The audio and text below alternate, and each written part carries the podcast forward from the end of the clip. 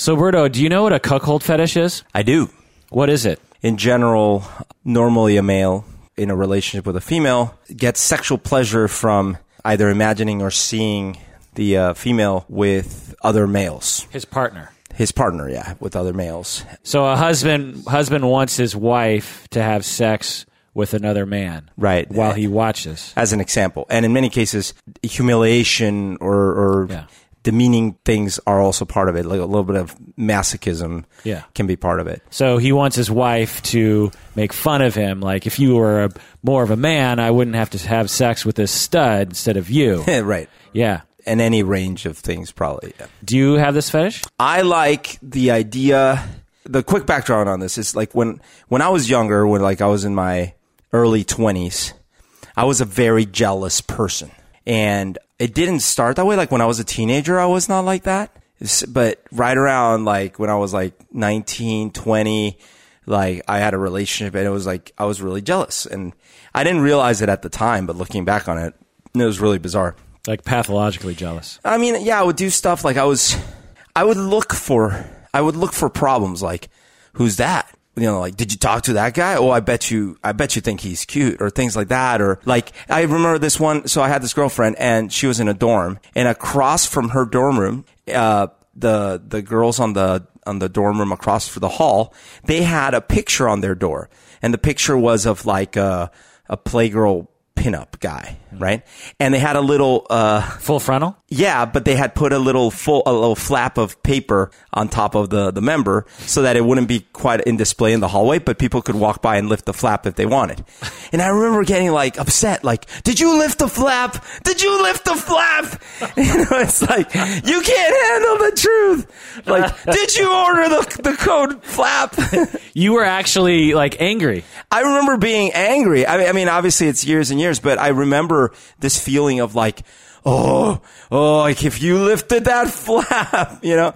Um, That's so bizarre. I cannot see you being that way. I know, right? But it's like at the time it was a mix of, uh, you know, part of what, what happened is, um, this is very interesting that like, I think I inherited things from my dad either genetically or through watching at a very young age. He definitely said things growing up or like now in retrospect, I'm like, I think he's kind of a misogynist in some ways, you know? Hmm. But anyways, the long story short is that I had that plus that the girlfriend at the time, it, the, the biggest irony of it all is like she was like the last, t- the type of person she was is the last type of person on earth that's the kind to like cheat. And yet I had gone out with, with girlfriends before that who actually had cheated and I never felt this way. So I don't know if it was like projection or resentment. I don't know what it was, but it was like the, the most bizarre mix of things. Like with the one person, I, I didn't really need to be worried about these kind of things. I was super worried. And with other people that I, I had never really cared, like they actually had cheated on me. Like at least one of them had, you know, and, and so it's like, eh, I don't, I couldn't right explain it. And plus I wasn't like very self aware at the time that I was that way. I just was that way. So now fast forward and like through the years, was many changes in my life and things. I started becoming less that way, less possessive, less jealous about stuff. And, and eventually I kind of swung the other way. I, I was like, what's the big deal with like, why do we think we can own someone and like they can only think of me and for all of eternity they will only touch these set of molecules. And and it just became kind of comical to me to think that that's how we are you know? And i'm not saying that that it's it's not necessarily fake that that we are programmed this way in a, in a sense but I, I found it more and more comical to think of it that way. So over time i started thinking yeah what's the big deal? Uh, within some bounds. So I, I thought, well, if I'm in a relationship and we're at a party and she makes out with, with some dude, I mean, it's unless afterwards she's like, "Hey, I made out with a dude. Now I'm leaving you because his lips taste like sugar, lemon, honey." This is your polyamorous leaning. Yeah, I guess so, right? And then that evolved to uh, one of the ways in which I am sometimes turned on is the the the thought of my partner having like um, any number of types of encounters with other men or women, actually, too. You know, like Sexual encounter. yeah, that's right. Yeah. Well, that's the transition that I don't get. The other I can see. Okay, Right. You're jealous. You're young. Right. You're immature. You're misogynistic. You don't know any better. You're ins- you don't you don't know how to deal with things. Right. And then as you grow older, you grow wiser, and you realize jealousy is stupid. Why be that way? And you learn how to emotionally regulate. And then you start thinking, you know what? Hey, what is monogamy? You know, Right, how about people? But there's a massive leap between that and now it turns me on to imagine my partner having sex with other men and also men that you know. the men that I know bit, it's like that one is just like a little too predictable, right? Because like you you tend to fantasize about things that you have some awareness of rather than I I mean, I suppose some people have fantasies with complete faceless strangers. Me in my life or a celebrity my- or something, but but not people. I, I I'm not. I, I yeah. So what I'm trying to get at is, w what do you think was that transition into? Because essentially, what we're saying is, correct me if I'm wrong. You get a sexual charge or a bigger boner from imagining a ver- various different fantasies, and one of which mm-hmm. happens to be imagining your uh, your partner, whomever you're with, to have sex with another man. I, I think it also it, it's it's not whomever I'm with. It depends. Like if I'm with a partner that is more uh, the opposite of that, Kind of pr- promiscuous. uh, yeah, like then then I I don't really think of, like it's almost like it's an inverse relationship. The more the person is like uh think of it like uh pure or like not Right. going to do that kind of stuff, the more I think in my head it turns me on to think that that they would. Why is that? Do you think? Uh maybe it's the whole Ma- Madonna complex or what I, mean Yeah. like, why? Why do people have Madonna complexes? Um, I don't know. It, in my in my head, it's kind of like the the the corruption aspect of it. Yeah. I've never actually. This all been fantasies for me, and and even in the fantasies, there's always like boundaries for me. And the the one big boundary for me is that I never actually want to feel, which I think is a little different from maybe the more traditional cuckold thing. I never want to feel devalued or disrespected in any way. Like that's not a turn on for me. Right. But what is is the sort of polyamorous aspect of like, hey, you go have fun with it, especially when they're the least kind of person to do that in the first place. So it's this kind But- of complex thing in my head. But correct me if I'm wrong. You get pleasure from imagining your partner having pleasure with another man. yeah, in that context, yes. Right. But you don't want her to turn around and humiliate you and devalue you. Yeah, and I want to feel just as part of that that imagination or that if it were a reality, I suppose. Like a threesome fantasy. I guess so, yeah. It's more complex if I think of actually ever going through with something like that, because in reality, what I would want is a lot look would look a lot more like, hey, you were at a party, you made out with a dude for a while, maybe a little touchy touchy, cool. But I'm not sure I I the the kind of extent of the fantasies I might have, I think is further than I might actually be comfortable in real life. Right. Just like, you know, people might fantasize like, ooh, I took her up and we did it in the, in the elevator and if people were watching us through the windows, but in reality, maybe they don't go that far. you know? right yeah there's a big difference between fantasy and Yeah. actually doing it and and i find that people that actually explore these things often find that the reality is way less sexy if at all sexy compared to the fantasy. But you uh, and just to operationalize this if you don't mind and we can cut any of this out if you want is that you will ask your partners your pure partners to describe to you how they would have sex with your friends or other people that you might know. You- You're not just fantasizing about it in your mind, or do you ever just fantasize it in your mind? Um, I think it's both. By the way, the, the people that I know has been like a, that's been, that's happened, but it's not common. I see. Like, meaning the fantasy part. So It- the it's fan- more like, so you, you you might have your partners describe to you situations with just a faceless person. Uh, not faceless, but unknown. Like I actually like to hear. I like to hear what ethnicity are they? How tall are they? Do you have a preference of ethnicity? Not really. I just like variety. like, actually, one of the things that turns me on is the thought that she would have variety. ah, You know what I mean? she wants she wants an Indian guy, It's a buffet. black guy, We're gonna Asian try guy, it all. a Russian dude. yeah. Um, and women too. Like you, d- you don't mind if it's women. right, they- they right, right, right, right. That's right. Yeah. Okay. Well, this is the Psychology in Seattle podcast. Is I, it? I am your host, Dr. Kirk Honda. I am chair of the Couple and Family Therapy Program at Antioch University, Seattle, and I am also a practicing psychotherapist. And my name is Humberto Castañeda. I repair swatches. The reason why we're talking about this is because a patron emailed in.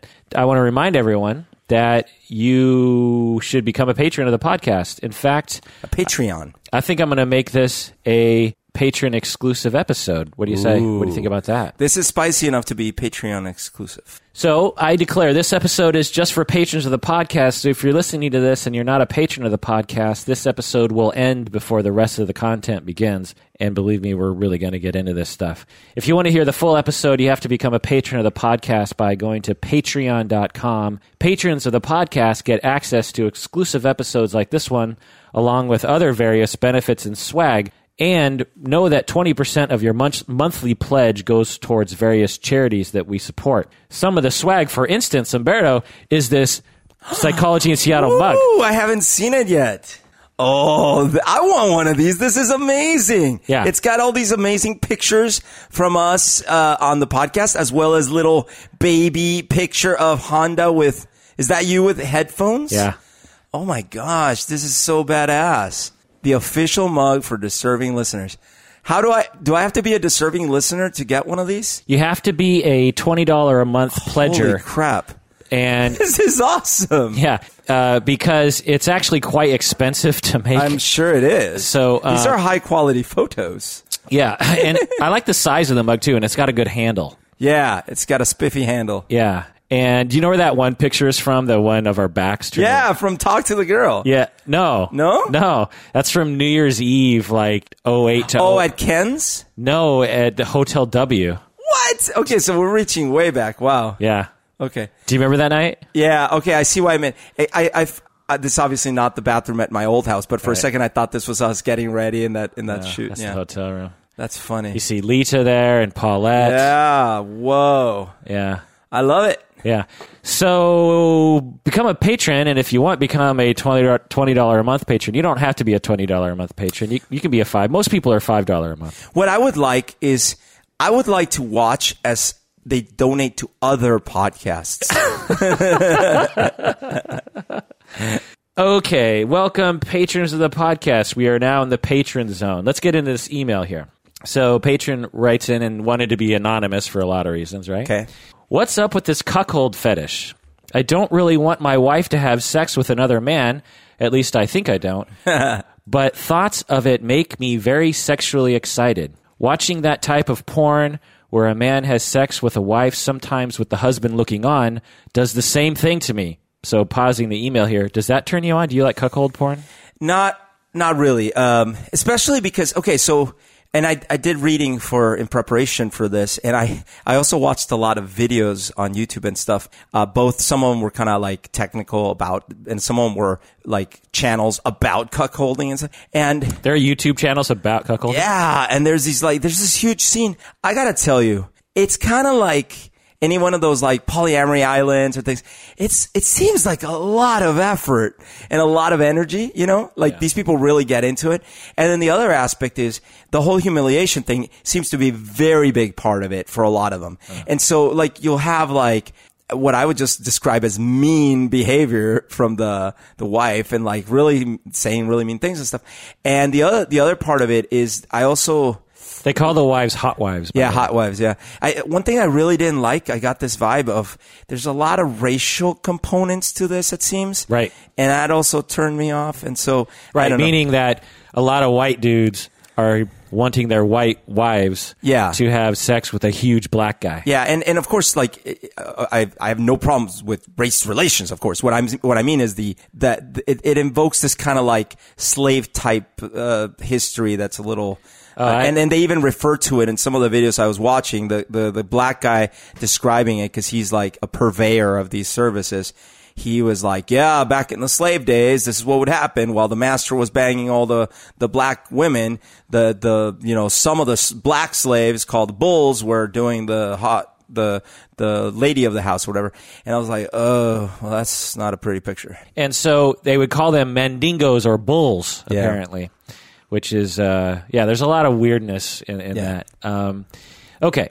So going on with the email, it reliably makes an odd tingling occur in my testicles. I think they wrote that. I hope they. and the next time I ejaculate, it's at least twice the volume and distance. Really? Yeah. oh, jeez. Well, that goes along with. Uh, I'm, you're probably going to cover it later, but some of the theories about why Right. people. May, but but one thing I was going to point out about the porn itself is because by the way, normally I I'm more I'm more into CFNM, which is clothed Clothed male, clothed female, clothed female, Naked male. male. I don't know why, like the whole female doctor or female masseuse or thing with the, it, like there's something about that that turns me on. Is it usually like a professional woman? Uh, that definitely that- Because there's other situations where it would be like a stripper, a naked guy stripper in a Uh, room full of. I've yeah, those I've seen too, and those over time I'm like, ah. I actually kind of like the the professional angle, Right. I, Uh, that's why I think some of the labels that get put to what we might call fetish porn. Yeah. It's a little misleading, you know. Like, Yeah. like sometimes it'll say like barely legal, right? Right. And so what what you would think is, oh, this person has a fetish for children, Right. But some people might have a fetish, might like that because they don't like big boobs, for instance. Sure, They, yeah. they, they don't want to have sex with children, right. But they also don't like big hips and big boobs. They just, right. they like, they like women that are shaped, you know, That's right. more petite or something. Like it's like me. I like elephant porn, but not because I'm into bestiality. It's just I love the color gray. okay, no, but so, so Seattle must really turn you on. yeah. But so regarding the porn, uh, the the um, the cuckold porn, uh, what I'm interested in because he's saying like that actually turns him on. Like the, the parts, the parts that I think might might turn on folks are that the woman's getting really into it. You know, uh, she's like, I've never been done like this. I never knew it could be so good. You know, these kind of things, right? So I could kind of see how m- maybe that's part of what it does. But then there's that other aspect, which is like, you could never do this to me. You're so pathetic. Blah, blah, blah. So I, eh, that part's a little confusing why that's a Right. turn on. why would that why would that be a turn on? And I think this is what this guy is asking. Yeah. So getting back to his email, he says it seems to go against evolutionary psychology which would predict that I would guard my mate against having another man's child. It also goes against every cultural norm I've ever known. And pausing right there, there are a lot of sexual fetishes that have to do with just that, going against the cultural norm ah.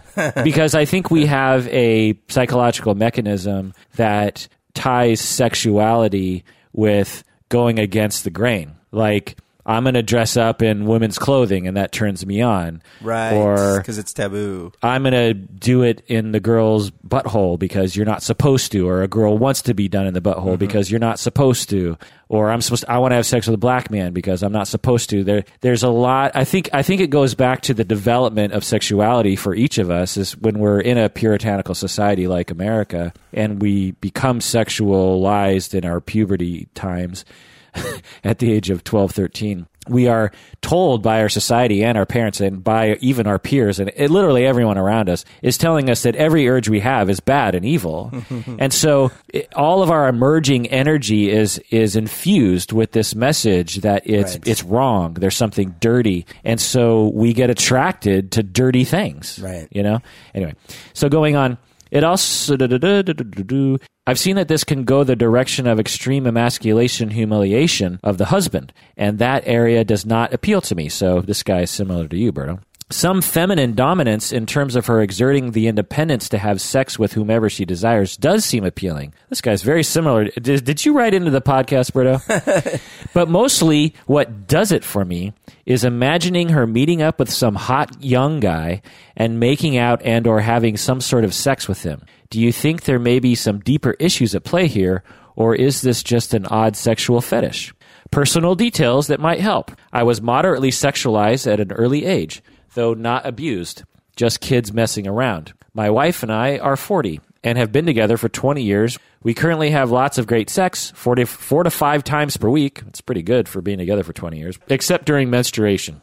Or as some people say, menstruation, which always kind of bothers me. Menstruation. Both of us orgasm pretty much every time. I have an average sized penis according to the penis map. I don't know what the penis map the is. penis map. yeah. Can you make your way around by using the penis map? Yeah. Is it like a points in the right direction? Yeah. but the idea that the other man has a larger penis certainly enhances the fantasy. Does that help you?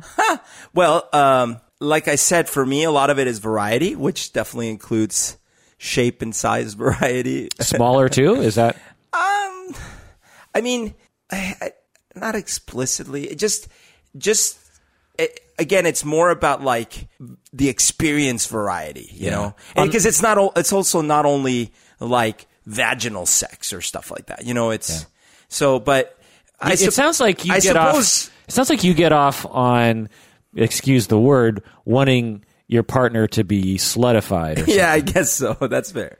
Yeah, Like you don't care because you don't care if it's men or women. You, you just Yeah. want you just want her to be slutty, Se- I, sh- I should say sexified. sexified. Yeah, because slutty has a negative connotation. I want her I, to have sexual like desire. like w- go crazy, sexually crazy for a bit. like she can't control herself. Yeah. she wants it. Yeah. Okay. Okay. as far as the size, I, I I suppose no. I suppose I don't say now. Pretend it's really small. Like I guess I don't do that. Oh, I can't feel it. yeah, yeah. okay. That one's probably not part of the of the inventory. All right, going back to this email. We've talked about this fetish, and she's awesome. She does not want to do it for real, but she plays along through dirty talk and sexting. By the way, as you've touched up- upon in past podcasts, good communication about sex, fantasies, and what we like and don't like about each other's habits has been instrumental in securing our relationship into a very safe place. Many nights of bonding and sex, I think, were lost in our past for lack of sense for lack of a sensitive sentence or two away. Things are totally different now. We talk for hours sometimes and have more satisfying sex. I am masculine and athletic, and she is very good looking. She was a virgin when, when we met. I had had sex with a handful of girls at that point. So th- this kind of plays into what you were talking about, Berto. That he, he might he might see her as as a pure Yeah. pure person. Interesting. And I wonder if there's any uh, religious background in the mix. Yeah. Well, most people do. Yeah. So probably. Oh, and, by the way, one thing, uh, the the texting or the, the sexting wouldn't be funny if he like, and she keeps sending me these very realistically photoshopped images of her with other men. they look more and more real every time. All right, going on with his email. Part of me argues that she deserves to have sexual experiences with other guys while she still looks great. But that voice also seems to come from the BS rationalization side that would gladly hide a self serving underlying purpose. So, in other words, he's saying in his mind, he's trying to rationalize this fetish by saying, you know, she should have sex while she still can with other people, but it doesn't really feel like that's actually, he feels like he's just justifying by saying that. He goes on, I've read this, I've read that this interest can come from an unintuitive attraction towards destabilizing threats in an otherwise stable situation. oh, a kind of a kind of novelty, I suppose. Well, okay, maybe I the, when he when you said that first part, what came to mind is like uh, it's very likely that in my in my experience, for example, I might have an unhealthy attachment to chaotic aspects in relationships. Right. And if something feels stable, oh, that might be interesting. Hey, this person doesn't seem likely to, you know, my subconscious. This person doesn't seem likely to cheat on me. What's up with that? Like, we, we seem to have a stable relationship. Right. That doesn't seem right. And then why not like spice things up by making it really dangerous? Right. know? Yeah, that makes sense to me on some level. I mean, at the onset, as we move into analyzing why this would occur, I, I would just say sex is weird. I've said that before. Yeah. I'm going to say it a lot more times. Right. sex is weird. And whenever people try to explain these kinds of things, there are a billion reasons that people come up with with literally no data Right. oth- other than people saying, "Yeah, that sounds about right," or "I could see that." The, the sex is, well, I mean, partic- human sex, animal sex, I apparently probably is is less weird, but it's kind of weird animal sex, you know, like. Decapitated heads. Yeah, cats will will bite the back neck Yeah. of of while they're having sex, and and yeah, I mean, sex sex is weird, and humans, given our large brains, and given that the brain is the most sensitive erogenous zone, right, Berto? That's right. We have an unbounded uh, capacity for weirdness. Yeah. And I don't we I don't mean weird in a pejorative way. I mean weird like in a glorious way. We're gloriously weird sexual creatures, and it's very difficult to to lock this down in terms of actually analyzing it. Plus, the cuckold fetish is varied, and people come at it from various different reasons, from various different places. So. Yeah, totally. Uh, but right, so it seems like there's a there's a common thread after reading a lot of different accounts of people coming from sexual abuse sometimes, people coming from being cheated on. So, so the sexual abuse thing rings true for me also from this angle. You know, I, I've talked about it before in the podcast. Uh, luckily, I, I wasn't severely abused for years and years, but I did suffer uh, when I was five some amount. I don't know how long it was because I don't remember exactly, but some period of time where my female babysitter, who was about 12 at the time, uh, uh, forced or uh, convinced me to do things to her, right? Yeah. And so I do have that. And it's interesting that in that situation, I'm this powerless little pre sexual boy, and she's like this, well, also young, but older, more powerful in that situation person. And I wonder if that plays something into the, into the, Totally. You know, you internalize this dyad of someone that has more sexual power making someone with less sexual power do something sexual. Mm-hmm. That's the template. And you it again it that became infused mm-hmm. in your biology regarding sex Right. is one theory. And then you transport yourself into the future, you're an adult, and the same element can turn you on is but essentially one way of looking at it is you're making your partner do something that she doesn't really want to do. Mm, interesting, right? and and you're also sexualizing someone that doesn't isn't you're not seeing as sexual Or isn't that sexual? Or right you're yeah. Uh-huh. you're amping up someone's sexuality in the way that this 12 year old person Yep. amped up your sexuality interesting. right It's like a playback of that. Right. And and I'll, I'll say this: a lot of fetishes can be theorized to come from dysfunction. That does not mean the fetish is dysfunctional. The fetish is only dysfunctional if it creates problems in your life. And correct me if I'm wrong, but yours does not cause problems in your life. No, I mean, I, I do max out my credit card each month trying to hire people to, but you know, in general, it's- Mandig- Mandingos, don't, Mandingos don't come cheap.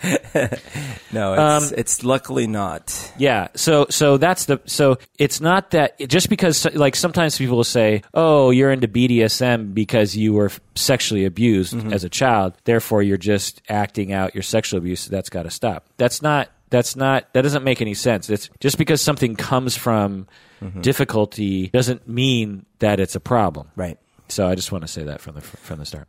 A lot of again another central. So two two two two things. Uh, I'll keep adding things, but that I'll, I'll say are the only things. You know, again, sex is weird, and the second only thing I want to say is that it's okay. There's nothing wrong with this fetish. Uh, there's a there's a certain way that this patron is is writing in. And he sounds like he's saying that he's a little ashamed of it, or he's like he's like, why do I like this? Uh, it's like, is something wrong with me? And no, there, there's there's nothing wrong with you. Now, having said that, there is a chance that these things can spin out of control. But I don't want to put a lot of weight on that possibility because it doesn't sound like yours, this writer in, or you, Berto, is spinning out of control. But just like, I mean, like people can get overly addicted to like even just porn or, Right. or to sex or to any number of, yeah. Right. But there probably is a higher incident of just anecdotally speaking, so I don't have any data, of this fetish spinning out of control because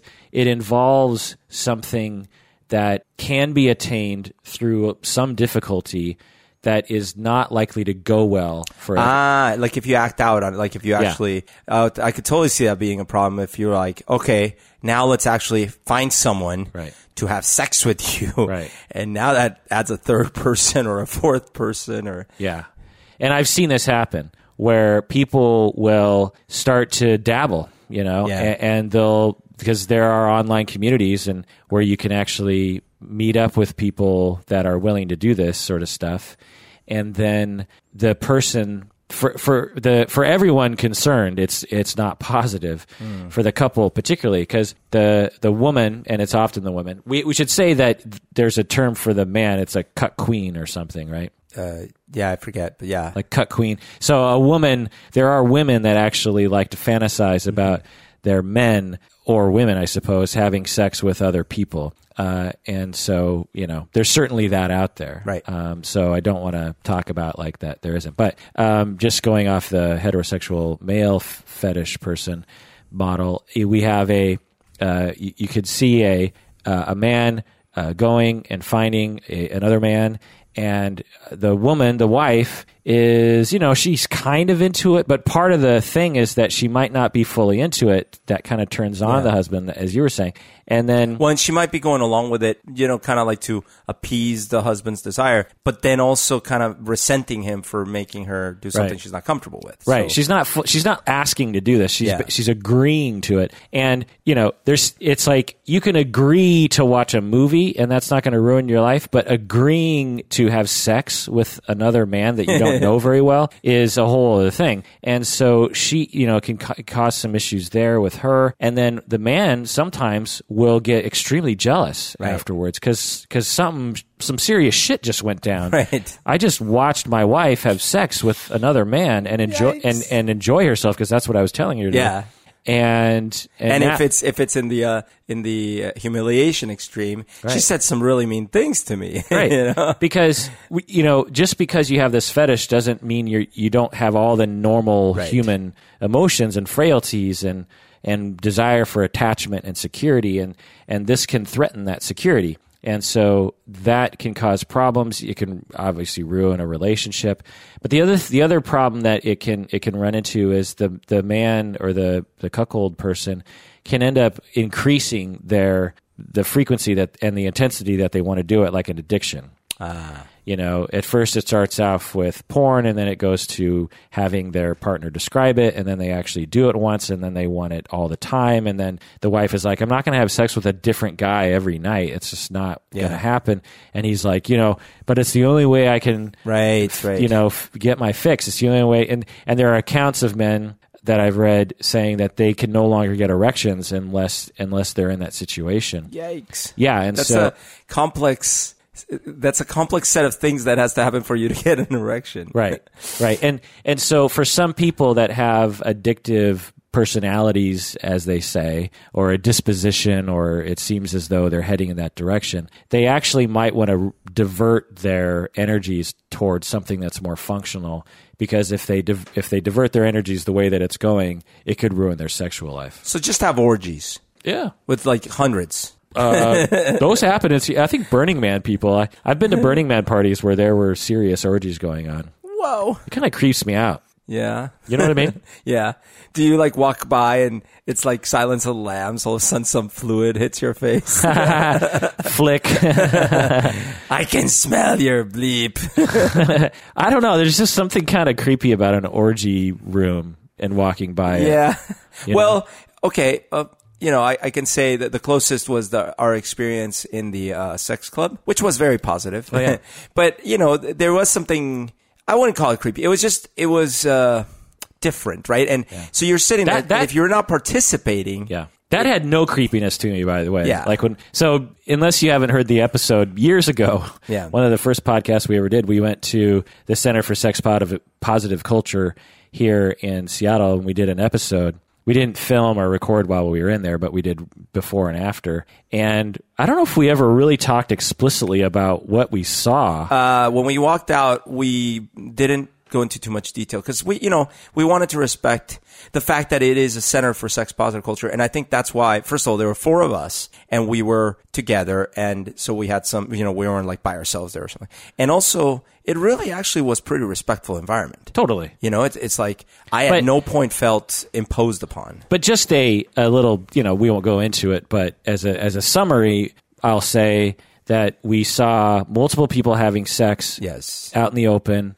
and it wasn't a show. It was it was basically like a dance club. They Uh, were getting their rocks off in the way that they were comfortable with other people. Right. There was BDSM. Yeah. There were vibrators. There was tying up. There was there was submissives. I, I will say, Lita put me in a cage. That did happen. yeah, Lita did put you in a cage. Yes. and uh, there was dancing to a lot of Rammstein and Rum. and, uh, and there was that dude. Remember? Yeah. He was dancing full full buff. Yeah, and as the night went on, everyone started shedding their clothes. There was also ice involved in some some fetish of some sort, and a and a meat tenderizer. Ow. But uh, but anyway, it, it, that didn't that wasn't creepy to me at all. So going on the last couple of things he thinks he says, or a loss of power by a person accustomed to a position of power. Maybe that's what gets people off. Loss of. Oh yeah, like this is the whole uh, theory about a lot of Tokyo or a lot of Japanese businessmen that Yeah. then need to be subdued or sub- submissive because they They have a lot of power. they power and stuff. Yeah, that doesn't make a lot of sense to me. Personally, I think the the guys in power are the only ones who can afford their fetish. You know what I mean? And so it's never. I, I have absolutely no data on that, but it it seems like a like a too simple of an explanation that super powerful men when they become powerful they they then be they then adopt a fetish for being a submissive that doesn't make any sense to me you know what i mean And there wouldn't be that many of them because in in the grand scheme of things, there's not that many super powerful men. right. And so so it doesn't make a lot of sense to me. It makes more sense to me that it's just a variant in human sexuality that is also shared by people in power. And he, the last thing he says there seem those seem plausible but are also a bit too self-assuring to be convincing and they don't seem to explain enough. It almost seems like the writer of this email is looking for some kind of pathological explanation. He seems to be like wondering if he's letting himself off the hook. Do you hear that? That that's what I'm hearing. Yeah, like uh, like like uh, almost like I know that I'm lying to myself when I say all these things, but I can't put my finger on why I really like it. But that's true of so many of our likes and dislikes in our life. You know, like you know we've had many debates about movies that we may like or not like, and at the end, what does it boil down to? By the way, we, we got our Star Wars tickets. we did get Star Wars tickets. and a little update on the Seahawks. I didn't realize the Seahawks are going to be playing tonight, and so they're playing right now. Who are the Seahawks? What are those? Uh, it's it's called football. Are those those people that used to win games? Ha! Well, they're winning right now, seventeen to three against the 49ers. Whoa. And but they're in the fourth quarter. and They always lose in the fourth quarter. Well, but that's a pretty big lead. yeah. But they've lost. I think they had a seventeen point lead a couple weeks ago, and they lost it in the fourth quarter. But the 49ers kind of suck this year, so. Also, I just want to give a quick update on our patrons. We got some new patrons today. Patron Ethan and patron Dylan Woo! Are new today. Oh, and also patron Rachel is new today. Nice. Things have been kind of plateauing a little bit. I've realized things have slowed down in terms of how many people are becoming patrons. So I just want to tell you people, if you're still on the fence, man, get off the fucking fence. you can't tell them because these are the people that are already supporting Oh. us. Well, tell the other people. tell the other people. Uh, patron Michelle, patron Christine, patron O'Donnell, patron Jody, Reed, May, Catherine. I just jumped down here. Peter, Lily, Joseph, Holy crap! Alessandro, Lois, Courtney, That's a lot of names. Pavel, Pamela, Diana, Zoe. I think we have a couple Zoes. Yeah, two Zoes. Um, and again, we have one one patron, Egina, who is hundred dollars a month. So uh, Jeez. hats hats off to you.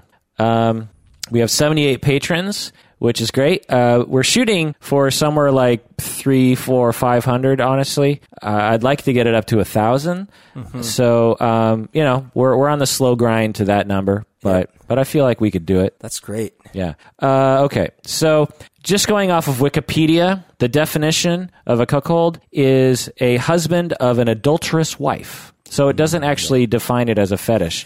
Right. And the the old uh, the old term was really just about that. You know, they in Shakespeare and uh, what's his um, the the Miller's Tale the from uh, Yeah. the Canterbury Tales. You know. Yeah. Like uh, in there, it was really just wh- whenever someone was cheating on someone else, Right. they were they were said to be uh, being cuckold. And I I found out also that so in Spanish the expression is ponerle los cuernos. ponerle los cuernos, which means put the horns on the person. And I always knew that expression, but I never knew what it was. And for some reason, I always thought cuckold. Okay, that sounds kind of like cuernos. Maybe that's why it's called cuckold. But then I found out the whole thing with the bird. Maybe you can talk Yeah. about the bird. But but the the horn thing is actually because uh, apparently the male deer uh, stags when they lose to another stag, they they forgo their mate, and so the the expression came like, "Oh, he's putting the antlers or he's putting the horns because uh, he's lost his mate to another another person." You know, it. so it's pretty fascinating. Yeah, apparently, according to Wikipedia, in evolutionary biology, the term is also applied to males who are unwittingly investing parental effort in offspring that are not genetically their own. And again, it has nothing to do with fetish or participation on behalf of the male. I wonder what the percentage is on that. We should do a tougher bluff. We should. History of the term, again, according to Wikipedia, the word cuckold derives from the cuckoo bird, alluding to its habit of laying its eggs in other birds' nests.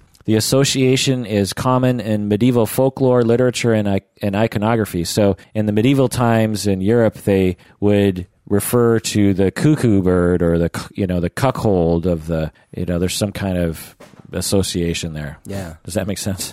I, I mean, it, it does when you know that story. Otherwise, I always I always wondered because, like I said, in Spanish there is no cuckold word.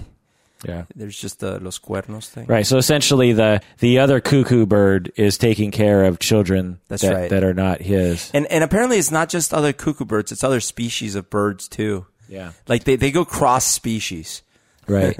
so common elements in the cuckold fetish, which is different from just the general cuckold term, is it has to do with masochism. It has to do with being humiliated. Um, theories about it are things like the the cuckold is relieving themselves of the stress of the burden of having to to keep their wife uh, pure, so to speak. You know, so there's a lot of pressure put on men to not be a cuckold, to not be humiliated, and by liberating yourself by actually judoing it and going with the energy and Ah. and saying fuck it i'm going to make myself become humiliated it it it is pleasurable in that way does that make sense Yeah, I guess I see that because it's like it's like uh, you can after that no one could say ha ha they're cheating on you. It's like no, I know I'm I'm part of it. Right. You're in control. Right. And we, as humans, absolutely have a propensity to that. For instance, women who are sexually abused as children will sometimes grow up and re victimize themselves in a tragic way to, to, with other people who essentially sexually abuse them because it's better, the theory goes in the unconscious, to be in control of the victim of the victimization than to not be.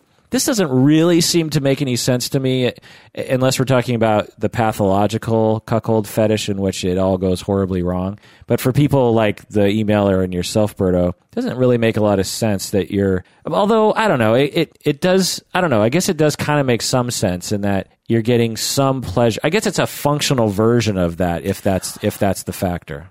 Yeah, I mean, I guess the the things that right or wrong, the things in my head that feel more correct based on how I feel were when we were talking about uh, reliving parts of my young, you know, ab- abuse, or well, maybe okay, okay, maybe it is an aspect of the whole pure, trying to keep things pure, but then kind of saying, oh, screw it. Let's not try to keep it pure. Let's just unpurify it. I, I guess I could see that. It's just definitely not a conscious, like, you know, I, I can say I've never thought that explicit thing. Like, I think by having this fantasy, I will save myself the trouble of fearing this, you know? Right.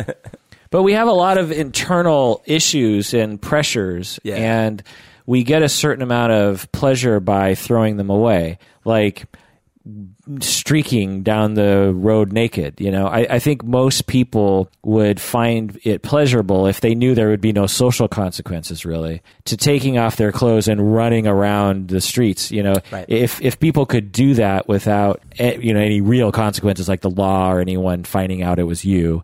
I think a lot of people would do it, you know, once every Sure. five years. And why? You know, there, there's no reason why you would want to do that other than it's, get away with it. it's it's freedom. It's like I'm free. And so, like yourself, when you were so bound by the jealousy and the pressure to control your mate, and it, there's a freedom Yeah. in just like completely swinging the other direction. Yeah, I could see that.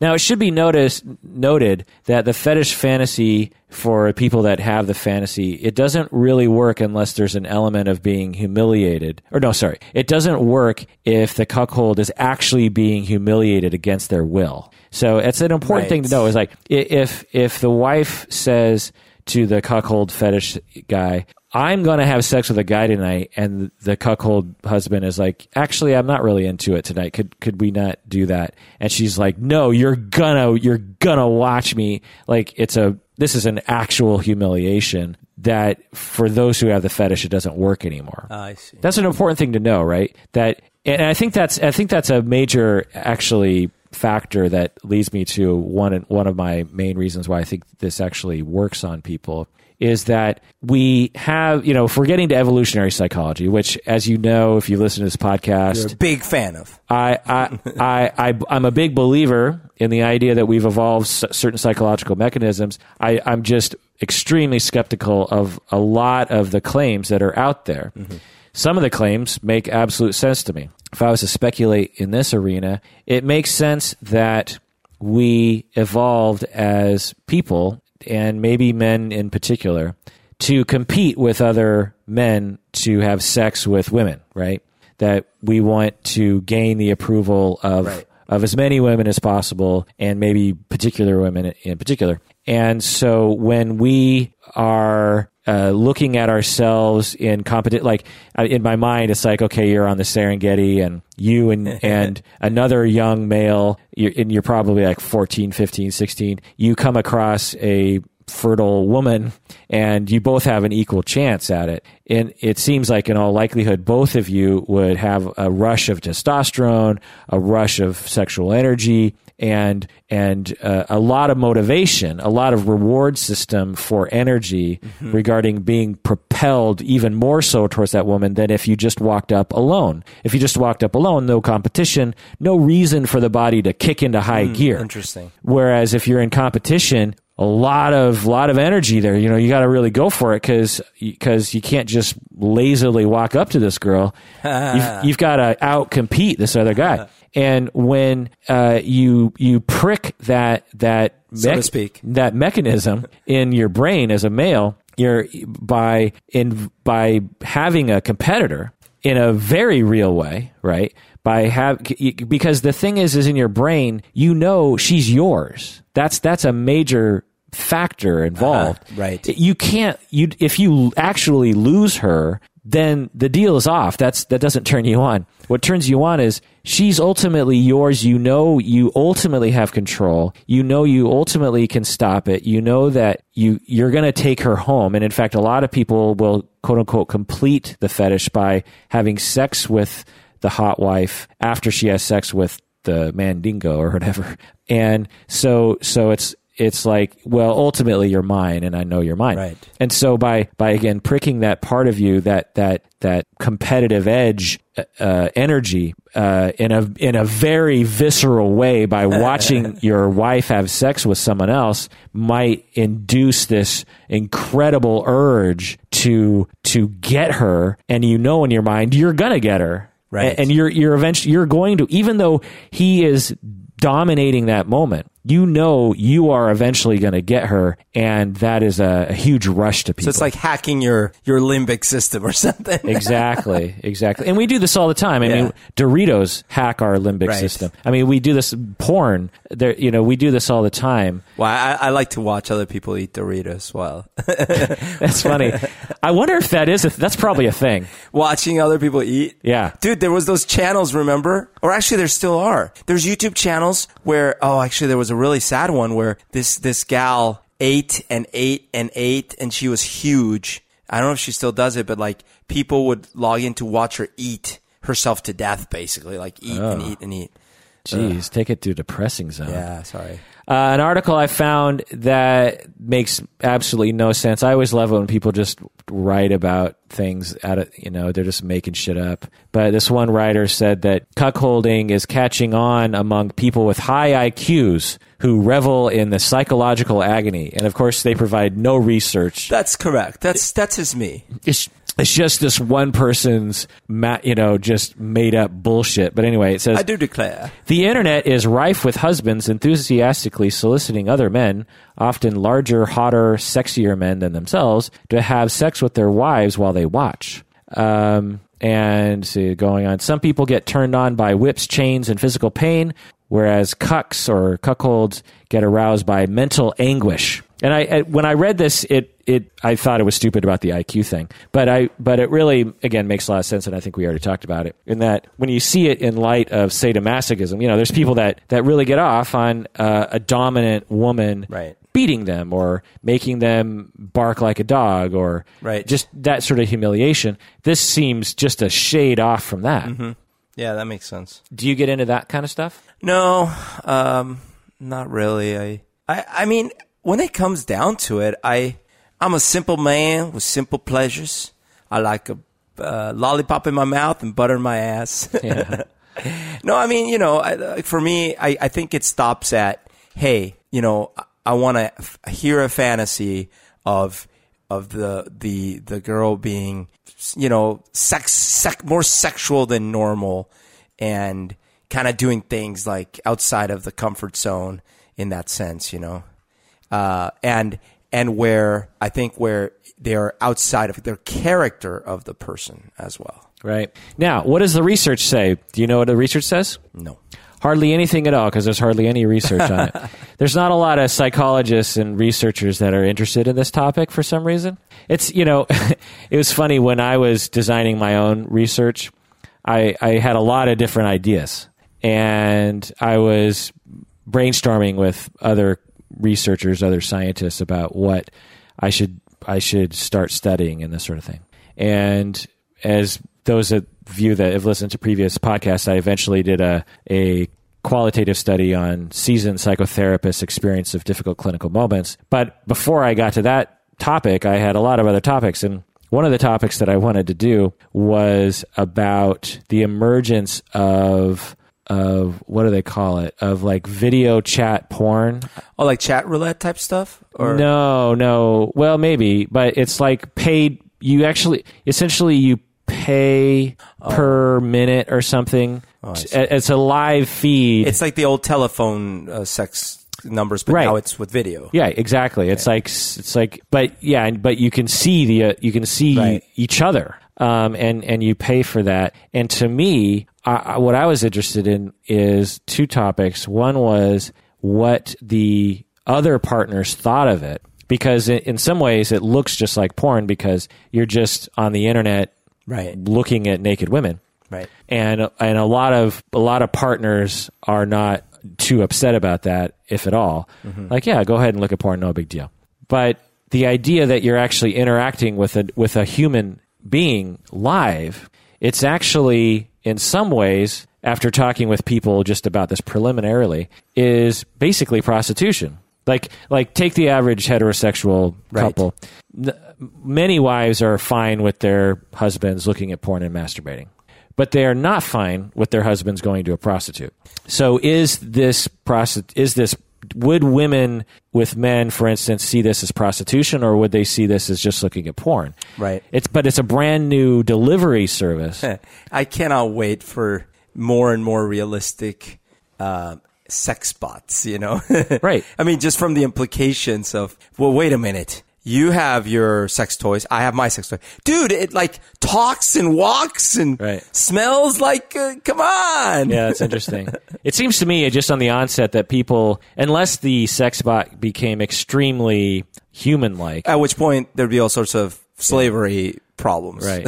but until then, it, I'm sure most people would just see it as an inanimate object, right? But um, Maybe, yeah. I don't, I don't know. Like, if I, think that the the real dolls are still very taboo, right? Like who has a real doll? And if you do, is your partner okay with it? right it? it's seen more as just like a like a sicko thing to do Yeah. but anyway so i so i was talking about wanting to research this because it's a brand new technology and there probably isn't any research on it Right. at all and one of the things you always want to do as a scientist is be the first to research something because then everyone refers to you because you're what because they'll say you know this this topic was first researched in Right. 2014 by Kirk Honda, da da da da da. You know, and so there's a, lot of prestige. Whereas if you're the literally five thousandth scientist who studied something, Right. it's not a big deal. You know, it's just you're just it's warmed over. You know, so anyway, uh, but I was shopping this around and talking with people, and and they were like, "Yeah, sounds like a fascinating idea, but what are people going to think of you if you're researching that?" Oh, weird. Oh yeah, big time. People were like, So there's taboos about sexual research. right. So that's why there's Oh, that's why there's no studies that about makes sense. about cuckolding because to it's sort of like like like one of the like one of the things I, I think of when I think of this is what if you're watching a bunch of porn Uh-huh. and you come across your your friend's daughter. right. Well, what do you do?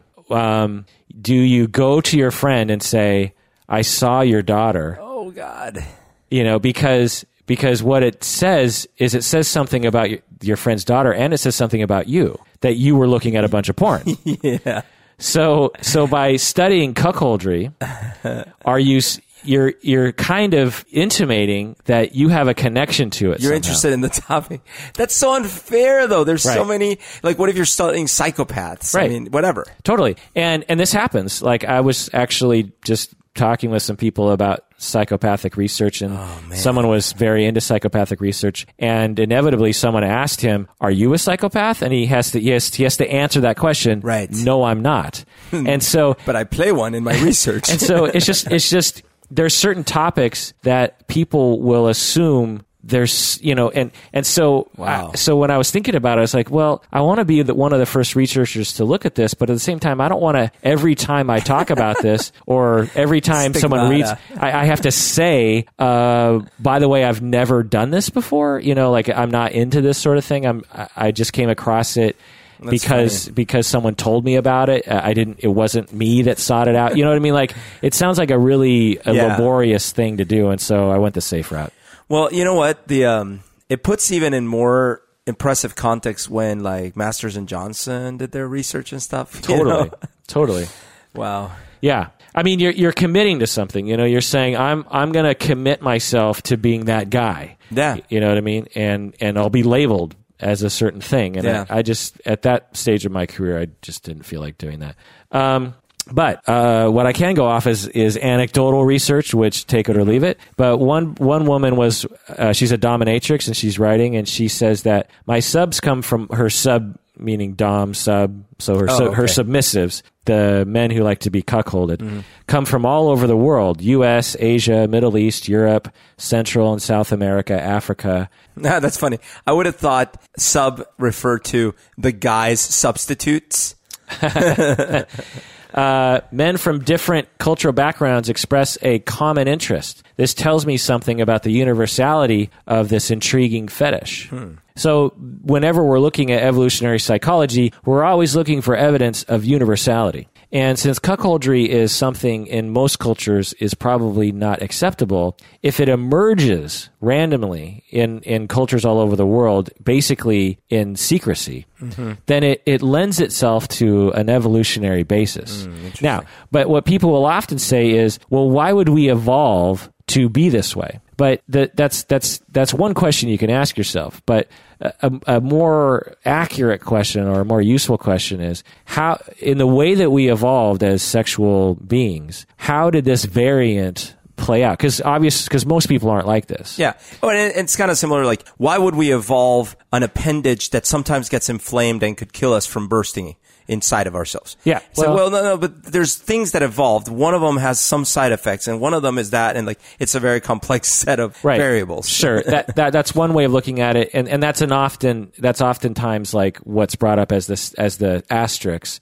But I'm having an asterisk to the asterisk. Uh-huh. Yeah, right. So the main thing is is every every mutation has a benefit, right? And then the asterisk to that is some mutations don't, or there's some Vestigial vestigial. uh, side effects. But there's even an asterisk to that asterisk in that some elements of our biology have nothing to do with the propagation, the increased propagation of our genes. Yeah. There are life is is too complex for that. And there's also what we call variation and there's a lot of things that we that we do.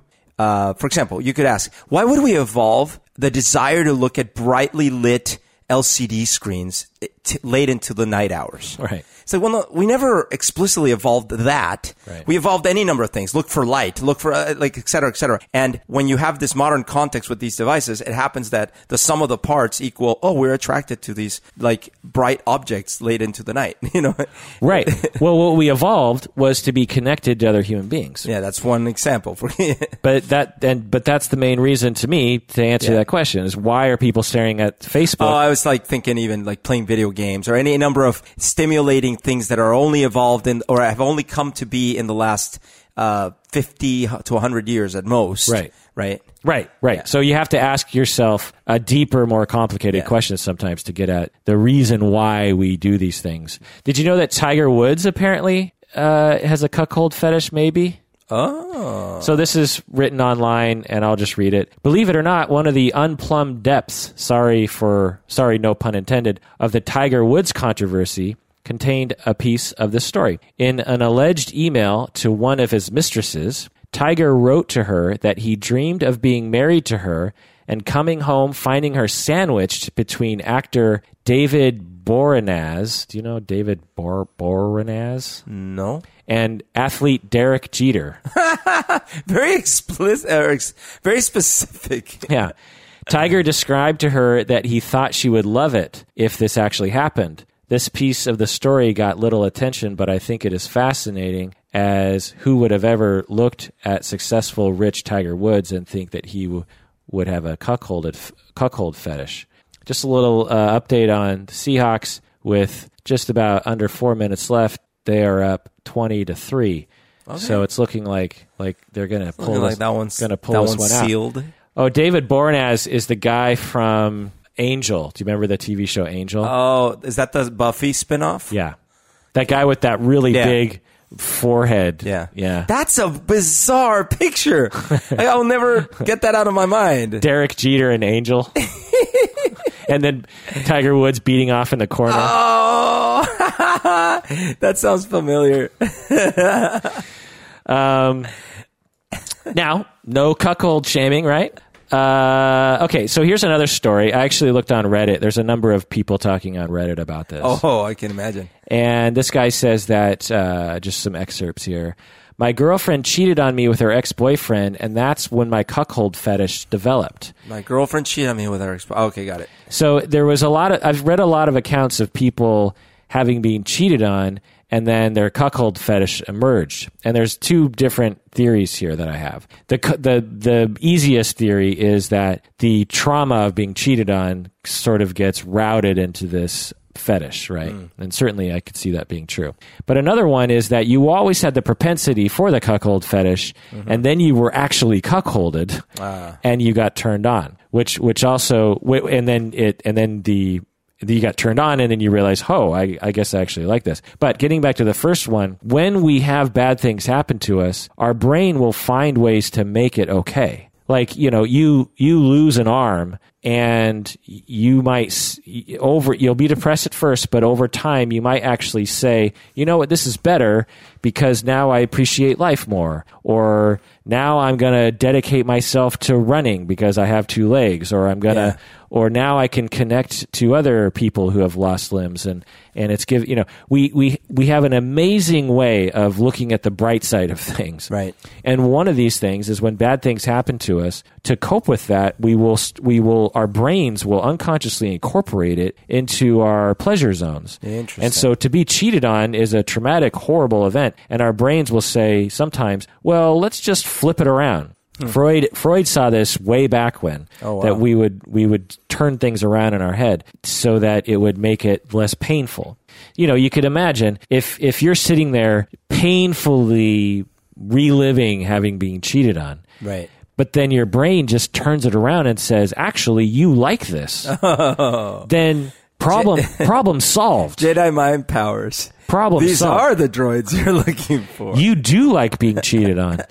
And but it's a but it's a variant, right? It's not like true cheating, right? It's it's a it's a shade of cheating cheating on, right? Like Yeah. you you want your partner to have sex with someone else on your terms. That speaking of, can you imagine how annoying it is to be married to a Jedi?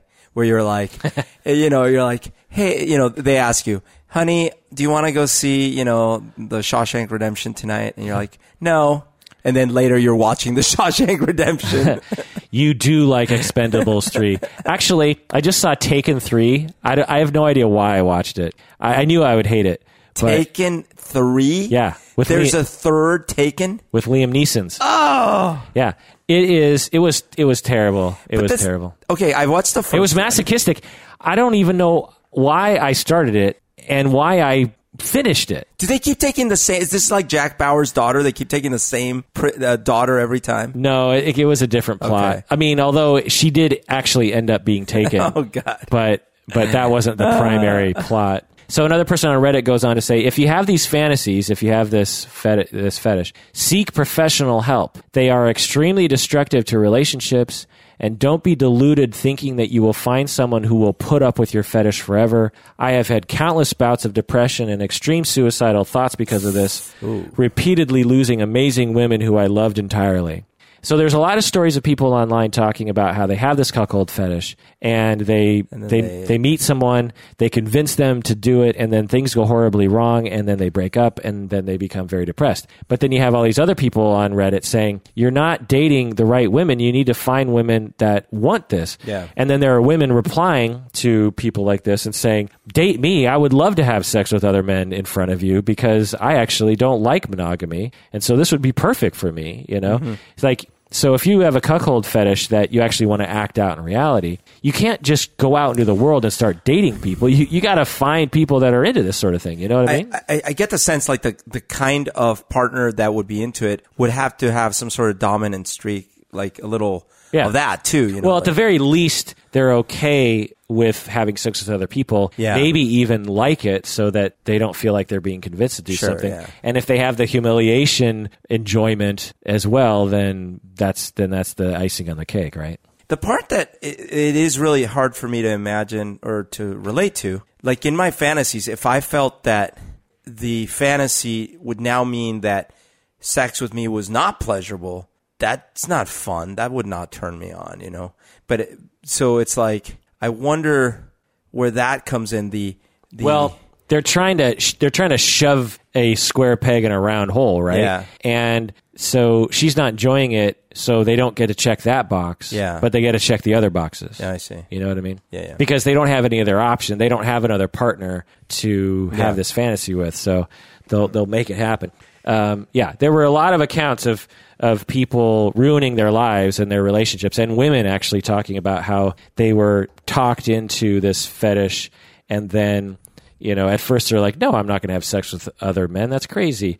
And then years later, they're like, um, "Okay, I, I guess I'll I'll think about it." And then, "Okay, I guess we'll do it." And then and then they, you know, months down the line, she actually does it, and then she's like, uh, "It didn't feel so great," but but maybe now he, he he's satisfied, and I'll never have to do it again. And then And it gets worse. and then it's right back at. He's like, "Oh my god, we got to do it again." And then she does it again, and then before before she knows it, she's having sex with all sorts of random guys.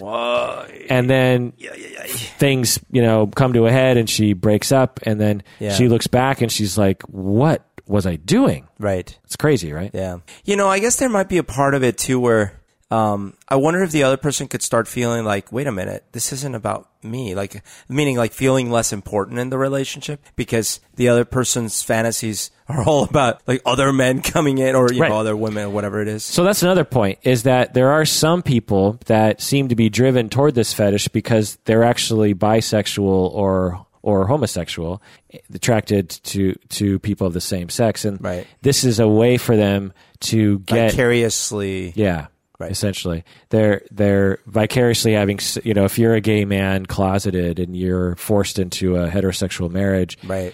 And you watch your wife have sex, it is to some extent a a, a socially accept a less socially reprehensible version. It's like using an avatar or something. right, right, exactly. Yeah. and and so you would obviously be turned on by that. Now that would be very different from the cuckold fetish we've been talking about because it doesn't have anything to do with being humiliated or. Right. Or having it's it's you're literally just wanting to have sex with the man. That one seems a lot more sad to me. Or Yeah. maybe they're both. I don't know.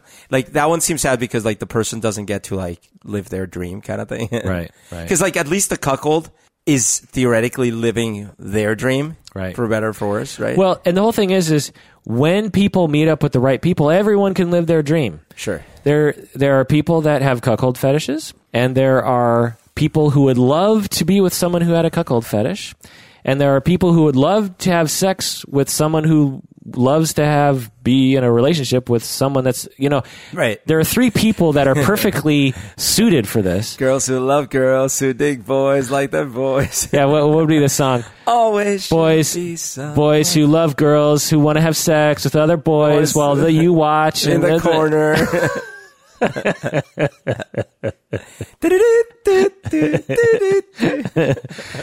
Um, let's see. I'm trying to think of other factors that might be at play here. So, just getting into other pathological versions of this is it might actually be, and there seem to be some accounts of this, of men who do this to their wives because they actually want to abuse their wife. They they want their wife essentially to be sexually abused. Oh, okay, okay. they want their wife to not be comfortable. And then after the act they will actually berate the the wife for uh. doing it.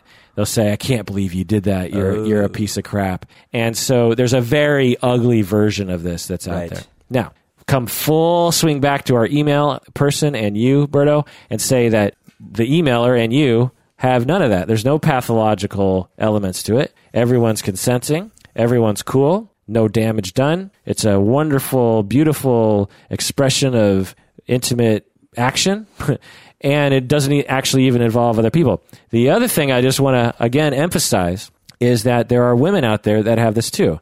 Right. Uh, I have I know women like this, and I have read accounts of women like this that ab- absolutely get a sexual turn on and sexual charge by thinking about their part, their specific partner, not just a random guy, Right. but their husband or you know whatever, having sex with another woman, and they will fantasize about that while they while they're watching. They're not just they're not just in their mind, and it's not. In, there- it's a, it's different from a threesome Yeah. fantasy, which some people might think, well, isn't this just a threesome fantasy? No, the the the fetish is that the the protagonist is not involved. Actually, that's that's a They're main. excluded. They're ex, they're perfect. They're purposely excluded, or at the very least, they're they're not involved and they're oh, watching. Oh, right. You know, it's interesting as I think of when when I've fantasized in this way, I am normally not there. Interesting. It's not like in the fantasy I'm there in the corner looking. Like it's it's usually like I was on a business trip, you know that kind of thing. Oh,